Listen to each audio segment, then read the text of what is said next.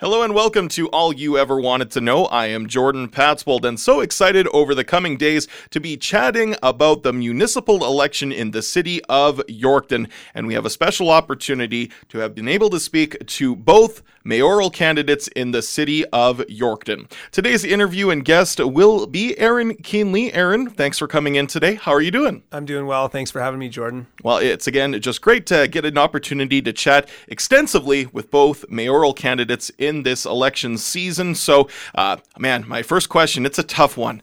Tell us about yourself. yeah, thanks, Jordan. And also, just a note, I think it's really important that everybody does have the opportunity to meet the candidates and learn a little bit more about them. So, thank you again for the opportunity. Um, about myself, first, kind of coming down to the station here, it's really neat. I've got a little bit of history with this building. Um, I was, I think, 12 years old, and I took violin lessons in the room we're sitting in right now. And then uh, my dad being a minister, which we'll get into, I guess, a little bit about myself, but my dad being a minister, um, also my uncle, he founded a church that was inside of this building for a number of years and then eventually uh, became Prairie Harvest. So kind of it's always cool coming down to the station here. Um, I was born and raised an hour and a half from Yorkton. My dad, again, being a minister, my mom a homemaker, uh, raised us. I was the oldest of eight, or am the oldest of eight children. Um, interestingly, four of my siblings have moved to Yorkton in the last few years, so it's it's pretty neat having them here and and uh, close to my family. Um, when I was 18 years old, I married my wife. I'd moved to Yorkton about a year prior to that, so I've been here a little over 20 years. And this year marks my wife and I's 20th wedding anniversary. Um, a few years later, we started our family, started having kids, and so we have three children. My oldest is Shanice. Uh, she recently graduated from the regional high school. Aaliyah is attending the regional high school, and my son Derek is attending Yorkdale. Um, that's a little bit about the family. Um, it's been about 19 years since we started our first uh, business. And so that's kind of been the path that my life took as being a, a, small business person and entrepreneur. Have opened numerous businesses inside the city, learned a lot of lessons from those successes and failures, and uh, brought me to the point where uh, about eight years ago, I was getting some. Um, advice on getting involved. You should get involved. This is something you'd be good at. I wasn't ready, truthfully um, really took a look at myself and was just like, no, this isn't the time. Four years ago, much different. Sat down with my family, with some of my friends and supporters, and decided that this was going to be something that I did. And it's been an absolutely wonderful experience serving Yorkton as a city councilor. Uh, and that kind of brings us to today. Um, the two the two businesses, I guess, to mention, uh, Cab Clothing is kind of the one that most people know me for, and it's been in Yorkton for 17 years. Um, was in the Parkland Mall for 15 years, and we've relocated to Broadway. Uh, my wife and I purchased Let's Make Wine. Uh, it was on the Linden Square Mall. And last year we bought the old hitching post building on Betts Avenue, renovated it, and moved our business there. So that's kind of an update on on where we're at today. Excellent. Well, again, both you and the other candidate are incumbent councilors yeah. uh, for the last four years, and now taking that additional step uh, to run for mayor. So let's talk a bit about that decision. What made you run for mayor? And I'm honestly curious. Uh, say, for example, if uh, Mayor Bob Maloney would be running for re-election. We'll play that if card, if yeah. you will. Uh, is this decision different? Uh, would you have run for mayor if Bob Maloney chooses to run for another term? Well, I, that's a really interesting kind of thing to throw in on the question because the truth is is when this started for me as far as like thinking about the need for who's going to be our mayor in the in the upcoming term a big reason why those thoughts started coming early on was because of the fact that I did know that Bob would be looking towards retirement. I have never really played that thought in my mind because I hadn't thought about the mayor chair to be honest until I kind of understood that Bob would be um, looking towards retirement. In attending Mayor Summer School, it's a it's a weekend that happens at the University in Regina. One of the conversations I had was with the president of, of the Saskatchewan municipalities, and he'd mentioned that he also knew that Bob was looking towards retirement. And it was that conversation was the first time when I thought, wow, the president of, of at the time it was SUMA, the president of SUMA is kind of shoulder tapping me and saying I should really think about this. So that was, you know, something that got the wheels kind of turning. And then truthfully, I really believed after being a counselor for these years that there needed to be some continuity between one council to the next. I don't feel personally that having a first time uh, elected official that the mayor would be a great position for that. Not saying it couldn't happen and you couldn't do a good job. I just feel it, it after four years of this, I, I've learned that I think you want somebody with some experience in that position.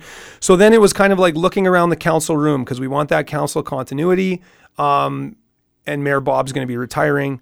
So I looked around the room and kind of took a look at the different people and their their places in life with their employment and those types of things, and then also the commitment that has been given to the city in the four years that I've kind of witnessed as a councilor. And I really thought this put me in a position where um, I would be a good fit.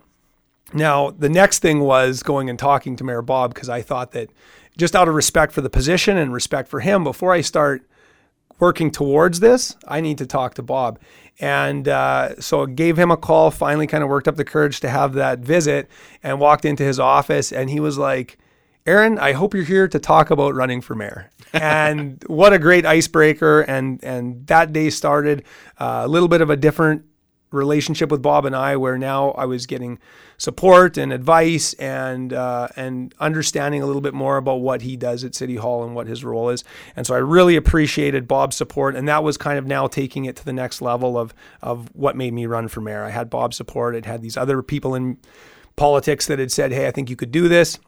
And then the next thing was to talk to the counselors. So I went around and talked to all the counselors, letting them know my intention to run for mayor. Um, and there was support. There was uh, nothing that was like negative towards that. And so I was like, okay, well, I'm off to something. The last thing that I needed to do is really sit down and talk to my family, my staff, um, and, and, some of my community supporters and, and other people who are in the community that play a big role. I needed to ask them, what do you think of this? And so once we kind of got through all of that, I, I felt like I had a firm foundation to start my quest to be uh, the next mayor of Yorkton. All right, Aaron Kienle, mayoral candidate for the city of Yorkton, with us on All You Ever Wanted to Know. This invitation has also been extended to the other mayoral candidate in the city of Yorkton, Mitch Hippsley. You'll be hearing from him as well before the election on All You Ever Wanted to Know. Same format, same questions. This is an opportunity. Each candidate has to share what they want to about their run for mayor. All right, so next question for you, Aaron, is how does the platform change from running for council four years ago to now running for mayor, if at all? Yeah, to be completely honest, um, before I ran for council four years ago, I went and talked to some of the other uh, elected officials, um, whether in our community or in other communities, to really understand the role. Um, and part of that research led me to the fact that as a councilor, as a mayor, you're only a single vote in Yorkton, there's seven of us. You need to have a majority before you can move anything forward. So to me, it was dishonest or disingenuous to campaign on promises I couldn't produce myself. So I decided four years ago to campaign on things I could do myself. And I've done the same thing in this election uh, and in this campaign. And so those things being communication, um, accessibility to me and to, to uh, council, really, but also uh, commitment and education. So the education piece is so important, and we'll talk, I'm sure, about more about that later. Those were kind of the staple things that I campaigned on last time. Um, and then new to this time, being that I'm running for mayor, is leadership and teamwork. I think that, you know, no doubt you're still a community leader as a councilor. Um, I definitely worked hard on that. No doubt you're working on teamwork as a as a councilor, but there's almost like a different level, in my opinion, if you end up being elected as mayor. Now you need to bring council together, you need to bring administration together, you need to bring our residents together, and uh, and everybody kind of work to the betterment of Yorkton. All right. Well, uh, again, both of you have experience on the council now, one term for each of you and Mitch. So, what are some of the things that you've learned from that time on council in these last four years that best prepare you for that potential promotion to the mayor's chair? Right. And I think this is the perfect time, I guess, to speak on, on education. And that would be one of the things that I noticed in the past four years that a lot of times I think it happens where somebody is elected to a position, whether it's on a board or a council, and you kind of feel like, wow, the, the residents have noticed that I have what it takes to do this job. And I don't believe that's the case whatsoever. I think that you show up with some of the tools in the toolbox, but you need to refine those and work very hard to get educated and to learn as quickly as possible. And especially when it comes to, to making good decisions. So the education piece to me, I think, really stuck out. Um, city administration did a great job running orientation sessions and so much, but it was such an action packed first six months with five of us being elected as, as new councilors that one of the things that I've learned from this time on on council is that I think we need to encourage even more education. We need uh, to really work as a team to kind of foster the fact that hey, there's this seminar going on or there's this webinar we need to take part in, and so that I think will be something that as mayor I will really encourage uh, our city council to work hard on their education so that we can make better decisions for our residents. All right. Anything further you wanted to add to that? Well, I mean, it kind of goes with the same thing, but th- there's a saying, read to lead, and I've never found that more important. Um, we get our council packages kind of the end of the week leading up to our Monday meeting, and you need to go through those, dissect them, read them, and that way you come out the other side able to make good decisions. Um, meeting with staff, I guess, is another one. Uh, if I've got questions, one of the best places I can go, example, if it's about finance, I, I'm not a great bookkeeper. That's not one of my strengths. I roll into our finance department, talk to uh, who I need to talk to to get those answers, and and I think that's also important. So those are some of the great things that you're able to learn from being a counselor, and that'll prepare me uh, for being mayor. All right, uh, both of you. Uh, again, the fellow candidate Mitch Hippsley. Don't worry, I'll say your name a couple times in there too during his interview.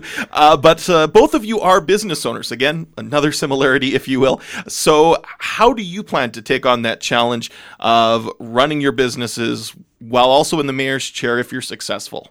Yeah, no, this is a fantastic question and one that I have been quite surprised hasn't come up more often. Um, this was something that, again, wanted to do my research with Mayor Bob, understanding the time commitment and the role uh, that he served and wanting to do the same. Uh, so, so my intention is to be a full time mayor. What I've done over the past four years is prioritize my council position even above my businesses and been able to put in a lot of work that maybe some of the others haven't been able to because of their constraints with their work. Um, so, when it comes to running the businesses, I mean, unlike Mitch, uh, where he is the product. So he's the photographer, has to be there taking the picture. There's nobody to back him up and take that picture for him. I sell products. So whether at my clothing store or at my winemaking store, we sell products. And so what I've done is I've surrounded myself with a great staff, management, business partners, and actually I have family members that work at both my businesses. And those people were all a part of the decision and needed to understand that I will be prioritizing being the mayor above these businesses and continuing that way and that I'll need their support. So that's kind of I guess the difference in in and I'm not not sure. I guess Mitch will talk for for how he plans to do that, but that's that's my plan. Okay. Uh, past four years, uh, it's been I guess just anytime you read about what's been happening in council chambers, uh, there were a lot of difficult decisions made by city council. I suppose any year, but maybe in previous years, uh, man, uh, this time we saw a lot of small margins, things getting passed, things getting turned down. So, an opportunity I wanted to give both of uh, the candidates again running for mayor just to talk about what went behind your own mind for some of the decisions that did happen at council meetings on some of these issues. Uh, loving this program's format, uh, I want to give you both as much time as you want to explain your stance on a particular topic. And so there's a couple of the different things that have happened uh, over the past uh, few years that, again, been really close boats. Uh, controversial, you could say, even in some ways. Uh, but let's dive into just even something like uh, annual budgets, uh, how your votes went with that, and ultimately, sometimes those came with well, I guess I shouldn't say sometimes. There's been ongoing tax increases year after year. So it, when it comes to those certain things, uh, let's talk about your stance on how these budget processes went sure. through for starters. Sure. Thanks, Jordan. So, I guess first thing to note on the budget portion of the question is that both uh, Mitch and myself have voted in favor of the budget each time. So we've went through budget deliberations, kind of worked out all the kinks as far as what we thought you know needed to be added or removed or whatever, and then as a group it comes forward to council, and both Mitch and myself have voted voted in favor of the budget each time. On tax increases, though, uh, this is this is a bit of a, a big question here, and something that's obviously being a focus of this campaign right now is tax increases. Um, so the big one was in 2017. That was where we saw over a nine percent tax increase here in the city of Yorkton, and it's it's something that we have to note that the provincial government canceled the grants in lieu program, which cost Yorkton residents a million point two dollars annually. So we're almost at a point where um, there's been five million dollars lost that was annual revenue that we always got from the provincial government. That equated to about a six and a quarter, six point two five percent tax increase in that year. So we would have been seeing something just over three, but instead it was over nine. Um, I think it's important to also note that inflation. So when we talk about right now, I guess the buzzword in town is 0% tax increases. And the residents need to understand and become educated in the fact that prices of everything continue continue to rise, and that's our cost of living increase or or inflation. And that number sits somewhere right around three percent, just a little under or just a little over. So when whenever we don't raise those taxes by about three percent, we actually step backwards, and then we are faced with the decision of cutting services. And that's definitely a, a a conversation that can be had and should be had with the residents that if we want to stay at 0% increase or we don't want to see you know increases in our taxes what services are we willing to cut and to what extent when will we say okay okay wait, that's enough um, so an example that I'll use also is on my own home. So and it's the average house price, which is two hundred fifty thousand in Yorkton. Um, that inflationary cost or that 2.9% increase, it equates to about $54 a year or $4.50 a month. So in my world, I want to keep the levels of service. I want our snow being uh, removed. I want our water main breaks being fixed in a timely manner, those types of things. And so for my family, it, it comes at a cost, family of five at $4.50 a month. That's what it's going to increase. I also think it's kind of interesting, and we always need to look back on kind of the past and see see what's happened. There was a time in Yorkton where we had a council that worked with 0% tax increases. And that was in the late 90s and early 2000s where we saw 4 years of 0% tax increases. And the 3 years surrounding those 4 years of 0% tax increases there were over 33% increases.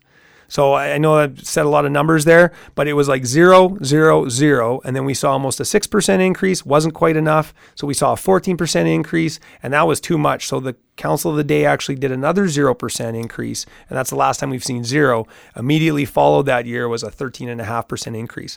So my vision for taxation, and, and it is a big thing, is stability. We need to see stability in taxes, and that's where, again, if you have those small inflationary raises, um, it's fairly stable. People know what they got to set aside for taxes, and you don't have these really high highs and really low lows. Um, so I guess that would that would kind of be my thing. And then of course, coupling all that tax stability with fiscal responsibility and making sure that we're being responsible for the dollars that are being spent. All right. Again, uh, that was definitely, I know, one of the uh, big time issues, and it continues to be during this campaign. Uh, great to get uh, your input on that. Aaron Kienle, again, mayoral candidate for the city of York, and our guest on All You Ever Wanted to Know. Uh, another chance to explain what went behind your own personal vote on some of the big hot topic issues from the past four years. A new public works building, which did eventually get approval, again, by a very close vote. feel free to go through the process of what went behind your decision. Yeah, so I mean, this was a this was a tough one, and I think something that needs to be noted on this as well is that something needed to be done with this facility, with this building, and it needed to be done long before uh, I became a city councilor. This was just one of those decisions that was going to be expensive, it was going to be large, and it kind of kept getting passed along until somebody was going to do something about it. And I know that there's a lot of controversy around this building, but to me, there should also be a lot of pride in the fact that we finally got it done. Um, the conditions there were deplorable. There was uh, no hot water in the entire facility. There were no shower rooms uh, that were usable. So we're talking about public works employees coming out of a sewer or completely dirty, dealing with a water main break, and now they head back to the shop and they can't even have a shower or wash themselves with warm water. There was rodents. Then there was the whole environmental issue where there was off gassing happening that was deemed dangerous for humans to be around. Um, so something had to be done with the unsafe work environment, and obviously we need to prioritize staff, staff staff safety.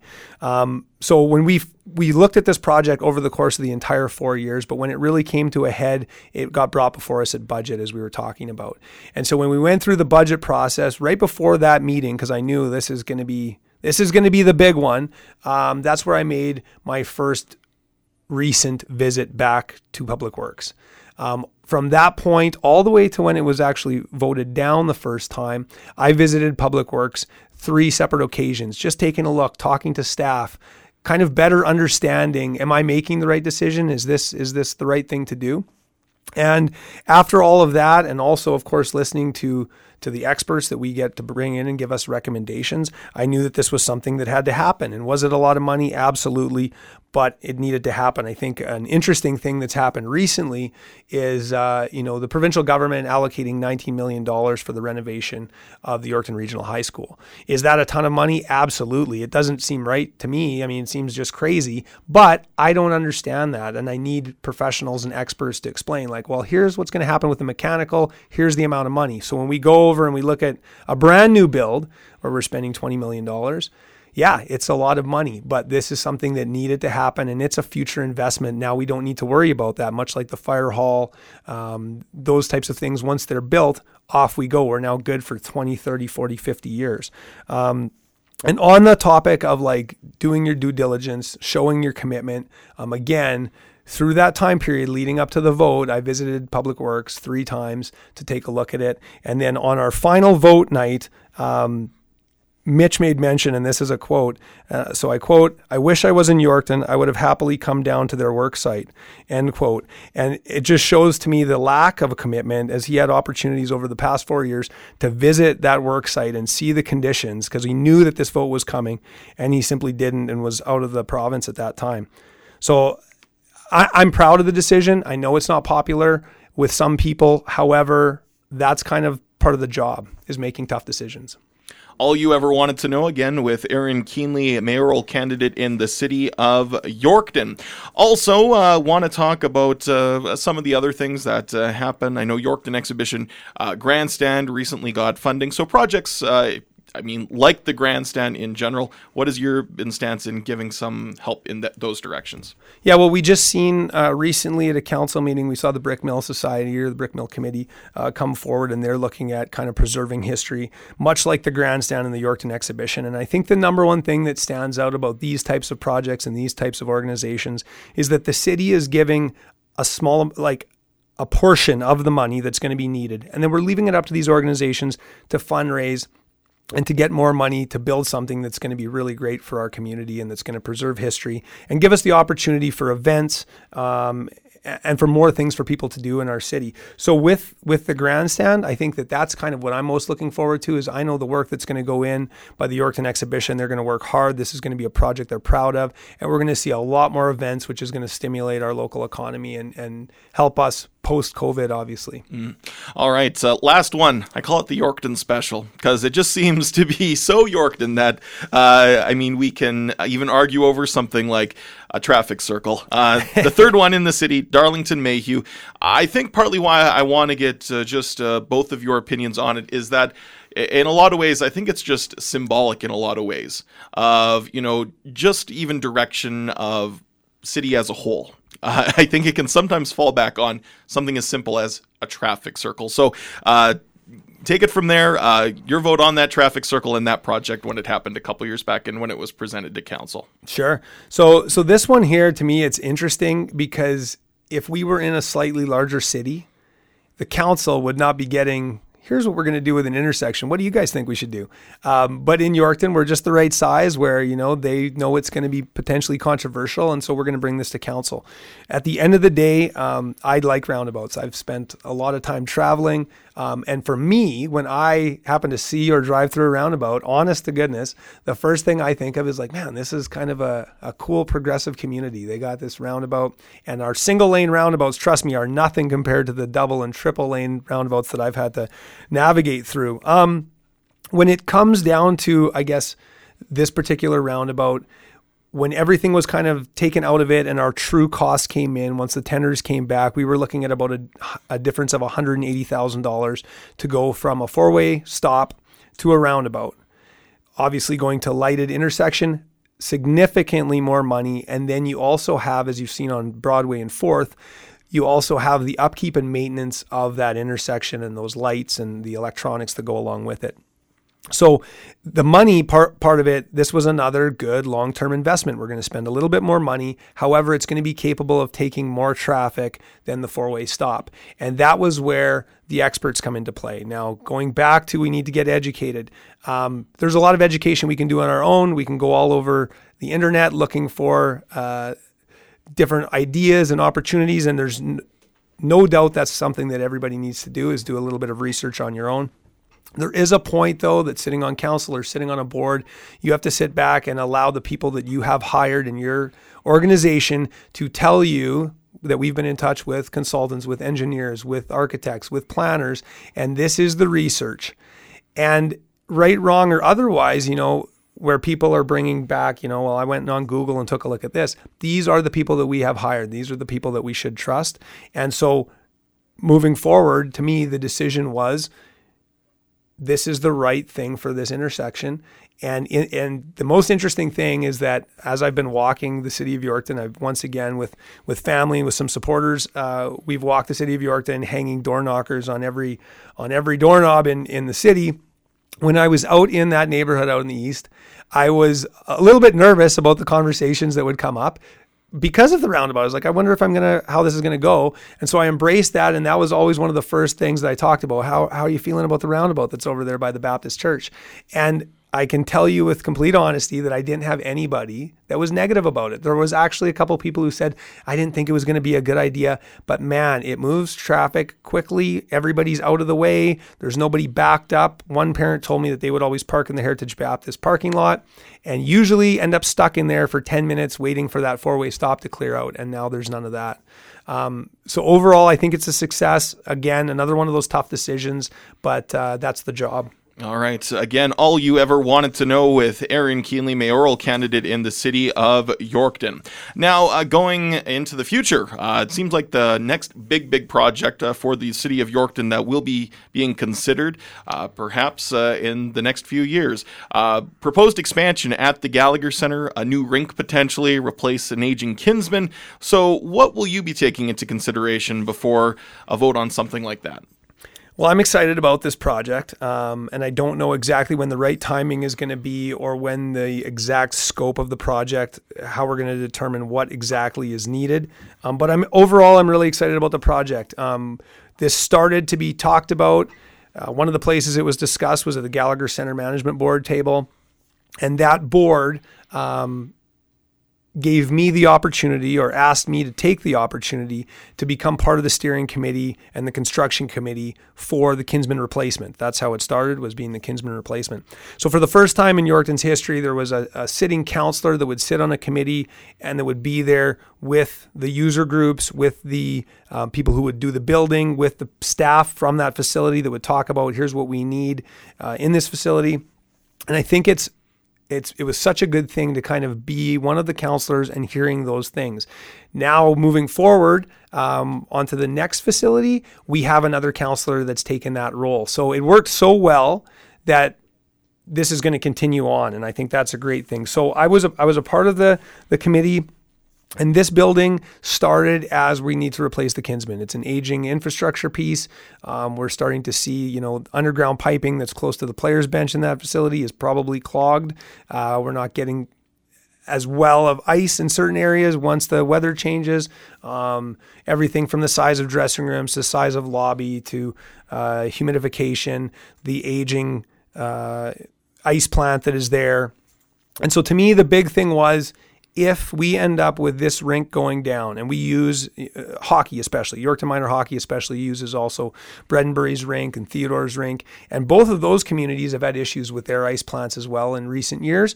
And to me the thought was if we end up losing the Kinsman, and if we lose one or both of those other two small town rinks, we're literally going to have hundreds of families that are up in arms unavailable to get their kids to their favorite recreation activity. So we have to once again plan for the future and figure out a way to provide a solution before the problem happens. Um, prices are always going to go up. This study was looked at back in 2009. They gave the Kinsman about 10 years. So now we're in 2020. Kinsman's still standing. I'm not saying it's going to fall down anytime soon, but we're in a position where 10 years ago, when they were looking at it, there's no question it's more expensive to build today. The project then grew where we started to look at where could this facility be placed. And one of the things that was identified is maybe we should twin the Gallagher Center. Maybe we should make that facility maybe what it always should have been, having two ice surfaces there. And then once we brought the project there, we also looked at once again previous councils when they did the renovation at the Gallagher Center, they didn't renovate what is now the Westland Arena, previously the Farrell Agencies Arena. So we've got dressing rooms that don't fit junior hockey teams. We've got, you know, um, not enough shower stalls, not enough bathroom stalls for the people that are there. It's just it's an old aging building and there's new ways to do things. So we started looking at well maybe we could renovate that and get better pricing on that renovation while we're building this new rink. And then we went out to all the user groups after hiring a uh, construction manager, which that was a cool uh, process to be a part of. We went out to all the user groups, hockey, figure skating, rec hockey, um, and, and tried to get all the information we could from all of them. And then also to the public. We did public consultation and tried to get as much information as we could. And then we built the project based on all of that. And that got brought forward to council. Again, it's another high ticket, uh, a high priced project. And based on kind of where it was coming with COVID happening, and there's no doubt we have to be a little bit more conscious of our money and of our spending just because we don't know where this whole pandemic is going to land all of us. Um, we put the we put the project on hold and the plan is is that in a future strategic planning meeting the new council will take a look at that project and start making some decisions on the scope. Does it need to be a twinned arena? Does it need to be at the Gallagher Center? What type of money should we be spending if we can't spend this? Or is this what we need to do and now is just not the time and we need to hold off for a while until we can maybe build a reserve of money for a down payment? Comes with the territory some of these tough decisions of being in a position of mayor or councillor. So, when it comes to some of these decisions that have to be made, uh, what are the resources that you access to help make that final decision? So I know it sounds like I'm beating this one up a bit, but once again, it's education. So over the past four years, I've attended uh, all four annual uh, Saskatchewan municipalities conventions. I've attended regional uh, SUMA meetings. I've attended many webinars. Um, I got into, strangely enough, listening to podcasts on municipal governance and on community building, uh, magazines, and then uh, I also attended a SUMA Mayor's Summer School. And so that was a full weekend at the University in Regina and really sat in and absorbed as much as I could. Um, through that uh, organization, I earned two certificates in municipal leadership development. And I think that that education is what you draw on when it's time to make those decisions. But not just that, over many different decisions, I've talked to experts in those fields. I've talked to other municipal leaders, other provincial government leaders, um, and then also there's there's people in our community that you can gain a lot of information from. And so I think that between relationship and education, those are the things that I try to draw on as much as I can, all leading back to making the best decisions for our city. All right. Well, is there something we haven't covered enough or even at all today that you wanted to mention? I don't know. I think we've covered a whole lot, and I appreciate the opportunity. And I mean, the, the number one thing is, is if you're listening and you're uh, able to vote, you're over 18, you're a resident of Yorkton of our country, then uh, you need to get out and vote. And there's a whole lot of ways you can do it through advance polls. Drive-through polling stations are new this year.